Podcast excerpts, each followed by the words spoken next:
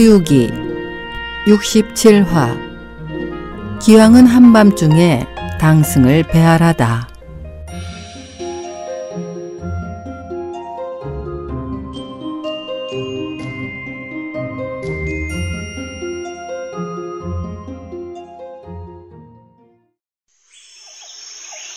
달빛에 취해 모처럼 한가롭게 경서를 외던 삼장은 삼경 무렵이 되어서야 경서를 접어 배낭 속에 집어넣고 잠자리에 들려 하였습니다.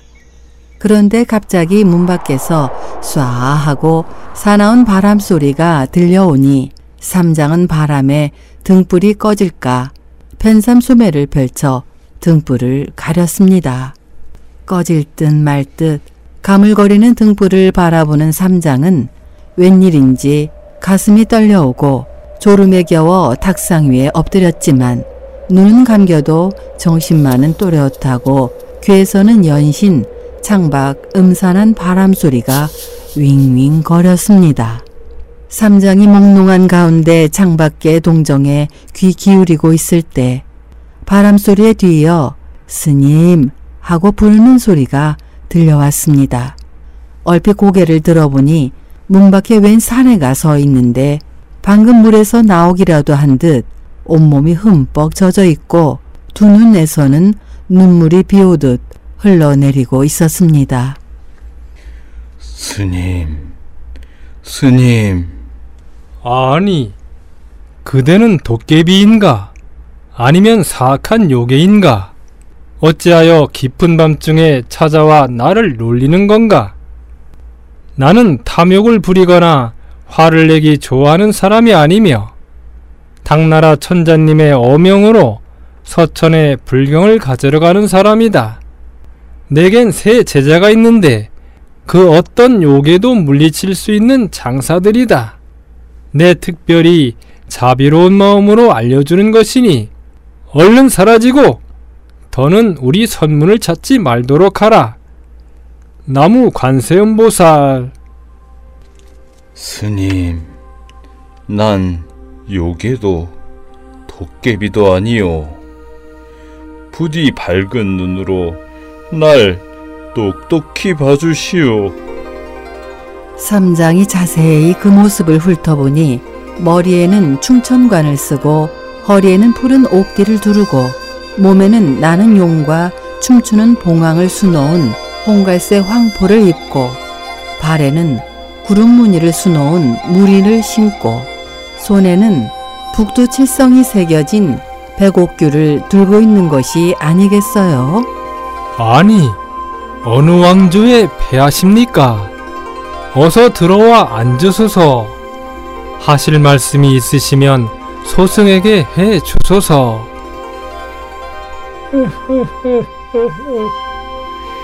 스님, 서쪽으로 40리가량 떨어진 곳에 내가 세운 오개국이라 불리는 나라가 있어. 헌데 어찌 이리 경황 없이 찾아오신 겝니까? 5년 전, 이 나라에 심한 가뭄이 들어 초목은 말라 죽고 백성들은 굶어 죽어 여간 어려운 형편이 아니었어. 나라의 창고는 텅텅 비고 조세도 동이나 문무 백관들의 복록이 정지되고 짐의 소관에도 고기 요리가 자취를 감춘 지도 오래요. 그래서 짐은 홍수를 다스리던 우왕을 본받아 밤낮으로 기우제를 정성껏 지냈었소. 그렇게 3년이 지나고 종남산으로부터 한 토사가 찾아왔는데 그는 바람과 비를 부를 수 있고 무쇠로도 금을 만들 수 있다는 거였소. 과연 그의 도술은 영험해 그가 치는 영패 소리에 따라 큰 비가 억수로 쏟아졌소. 짐은 비가 석자가량만 내리면 충분하다고 생각했는데 그는 오랜 가뭄에 부족하다며 두 치가량 더 내리게 하는 거였어. 이렇듯 의를 중히 여기는 그의 모습을 보고 난 그와 팔배의 예로 의형제를 맺었었소. 폐하, 그것은 폐하에 더 없는 복입니다. 복이라니 어찌 하시는 말씀이시오? 도사에게 그리 훌륭한 도술이 있다면 비가 필요하면 비를 오게 하고 금덩이가 필요하면 금을 만들어낼 수 있는 게 아닙니까? 그만하면 족하시겠는데 구태여 황궁을 떠나 예까지 오셨습니까? 그 와는 2년 동안 짐식을 같이 해왔소. 어느 해 따스한 봄날, 백성들은 나들이를 즐기고 문무 관원들은 관청으로 돌아가고 비빈들은 각자 처소로 돌아갔소. 짐도 도사와 손을 잡고 어하원의 꽃동산을 거닐었었지. 그러다 팔각 유리정이란 우물가에 이르러 도사가 우물에 무언가를 던졌고 갑자기 수없는 금빛 광선이 솟구쳐 올라왔소. 그리곤 내게 우물 속에 무슨 보배가 있나 들여다보라고 하더니 짐을 그 우물 속에 떠밀어 넣어버렸소.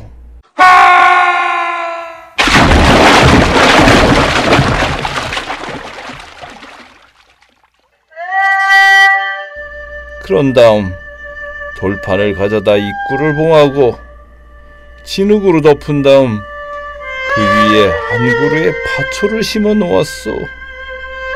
가련하게도 짐은 죽은 지 3년이 되도록 우물에 빠져 죽은 원기로 남아 있을 뿐이요. 삼장은 귀신이라는 말에 소름이 끼쳤지만 그런대로 기운을 내서 다시 입을 열었습니다. 폐하, 말씀이 앞뒤가 잘 맞지 않습니다. 죽은 지 3년이나 되셨다면 문무백관들과 삼궁의 황후들은 어찌하여 폐하를 찾아보지 않는 것입니까? 허, 그의 도술은 참으로 세상에 드물 정도요. 짐을 죽이고 나와 똑같은 모습으로 둔갑을 하니 모두가 속아 넘어간 것이요. 폐하는 너무도 용기가 없으시군요. 모든 일을 속였더라도 자신의 억울함을 폐하께서는 알고 계시지 않습니까? 어찌하여 저승의 염라대왕에게 상소하지 않으신 geb니까? 그놈은 본디 신통력이 굉장한 데다가 문무관원들과도 아주 친숙하오. 도읍을 지키는 선왕신과는 술친구요. 바다의 용왕들과는 친척간이며 동학 천재와는 친구간이요. 10대 여망들과는 이복 형제 사이란 말이요. 이런 형편이 되고 보니 어디에 호소할 곳조차 없구려. 하면 폐하 저승에서도 호소할 곳이 없다시면서 어찌 이승을 찾아오신 건지요? 내 이 원혼이 어찌 감히 스님을 찾아올 수 있겠소? 다만 야유신이 일으킨 한 자락 바람에 불려왔을 뿐이요. 짐의 3년간의 수제도 이미 만기가 되었다며 스님을 찾아 배하라라는 거였소.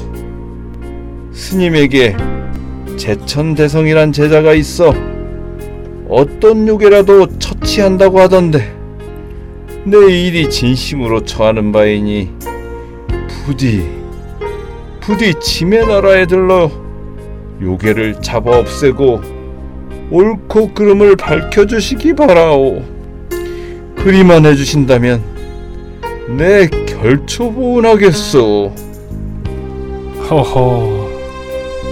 그 일은 저의 제자가 아주 적임이기는 하오나 그 요괴가 폐하의 모습으로 변해 모든 신하들이 일심동체로 그를 믿고 있을 터 행여 대역 부도의 죄를 물을 수도 있지 않겠사옵니까? 조정에 믿을 만한 사람으로 태자, 태자가 있소만 그애는 금난전 오북루에 있으며 학사들과 함께 강론을 하기도 하고 요괴와 함께 조회에 나가기도 하오. 다만 3년이 지나도록 방궁 출입만은 금지되어 제 모우와도 만나지를 못하고 있어. 그건 무슨 연유인지요? 혹여나 모자가 만나 대화 속에서 일의 진상이 드러날지 모르니 그리해서라도 자신의 집안을 튼튼히 하려는 거요. 행여 태자께서 조정에 계신다 한들 소승이 만날 수나 있겠습니까?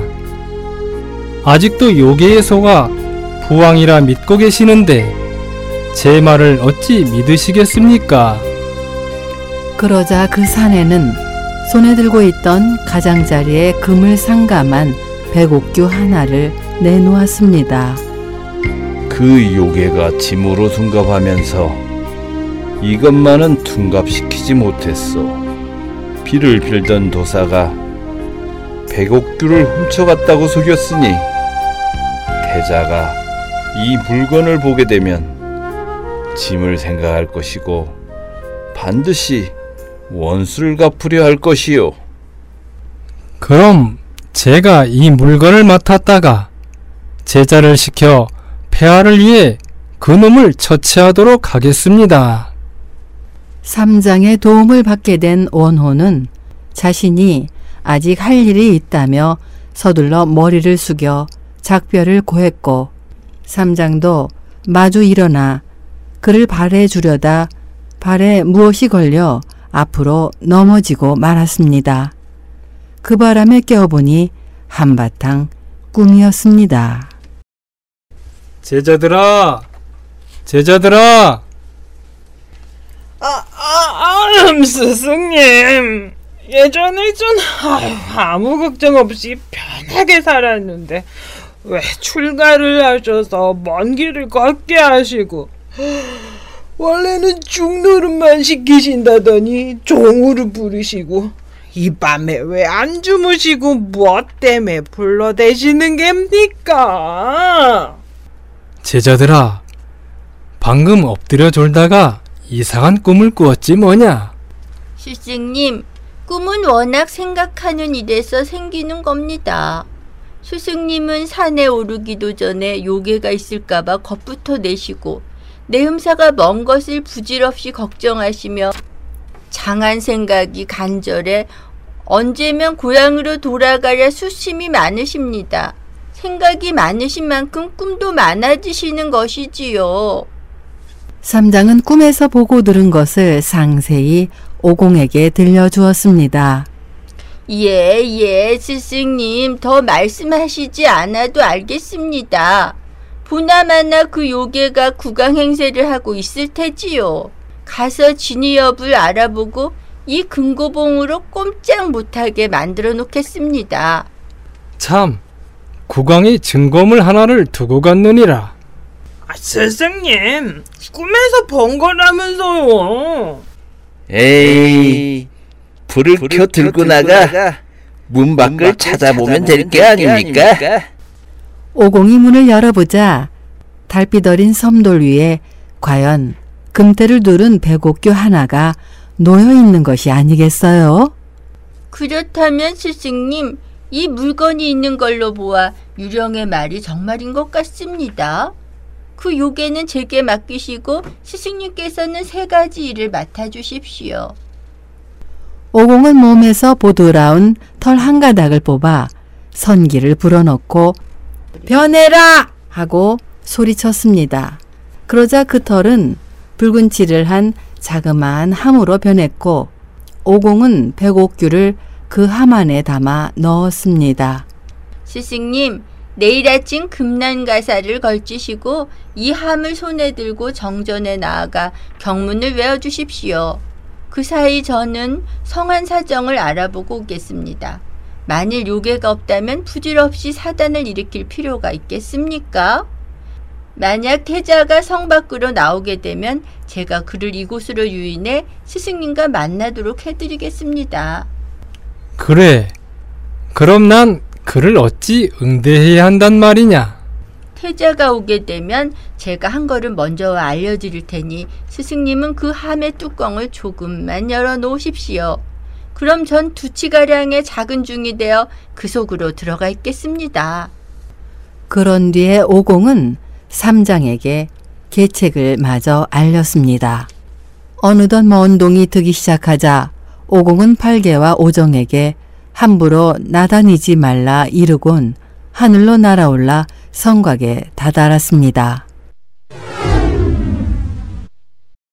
아, 과연 진짜 임금이 용산 위에 앉아 있다면 상서로운 빛과 오색 구름이 눈부시련만 요괴가 옥자를 차지하고 있어 검은 기운이 금문을 둘러싸고 있구나. 오공이 이리 탄식하는 사이 요란한 포소리와 동쪽 성문이 활짝 열리며 사냥꾼 대오가 용맹을 떨치며 달려 나왔습니다. 그들은 성문을 나오자 동쪽 교회로 빠져 산과 들길을 달리고 있었는데 중군형 한복판에 젊은 장군 하나가 갑옷과 두구로 몸을 차리고 누런 바탕에 흰 점이 있는 말 위에 높이 앉아 있는 게 얼핏 보였습니다. 말하지 않아도 뻔하지. 저게 태자가 아니겠어? 오공은 구름을 낮춰 사냥꾼들 속으로 비집고 들어가 몸을 번뜩여 한 마리 흰 토끼가 되어 태자의 말 앞에서 깡충거리며 뛰어다녔습니다. 사냥감을 발견한 태자는 활시를 당겼지만 오공은 일부러 자기를 마치게 해서는 번개같이 날아드는 화살을 손으로 붙잡았습니다. 그리고는 걸음아 날 살려라 라고 주랭랑을 놓았습니다. 화살을 맞은 토끼가 내빼는 것을 본 태자는 단신으로 말을 달려 토끼를 뒤쫓아 갔습니다.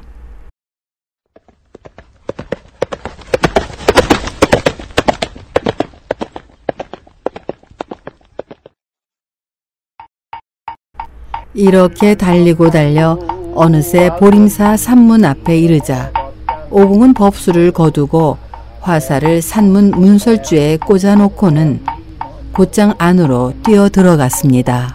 스승님, 스승님 왔습니다. 왔어요. 오공은 삼장에게 알리고 나서 두 칩가량의 작은 중으로 둔갑한 뒤 붉은 빛깔의 나무함 속으로 들어갔습니다.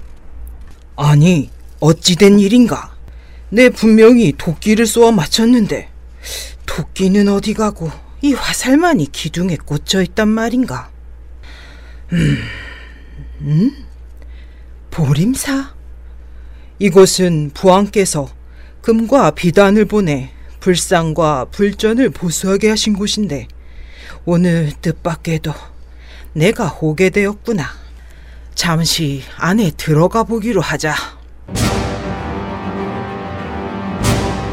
태자를 호위하던 기마대가 뒤쫓아 산문 안으로 들어가니 절 안의 모든 중들은 깜짝 놀라 허둥지둥 달려나와 이마를 조아리며 영접을 했습니다. 태자가 불전에 들어가 참배를 하고 사방을 둘러보는데 정전 한복판에 웬 중 하나가 꼼짝하지도 않고 앉아 있는 것이었습니다. 이런 이런 이리 무엄한 자를 봤나 태자가 참배를 왔으면 마중 나오진 못해도 몸을 일으킬 일이지 꼼짝 않고 앉아 있다니 여봐라. 저놈을 당장 끌어내라. 어서. 가까스로 만나게 된 태자에게 예를 갖추지 않아 경을 치게 된 삼장은 이 난국을 어떻게 벗어날 수 있을까요?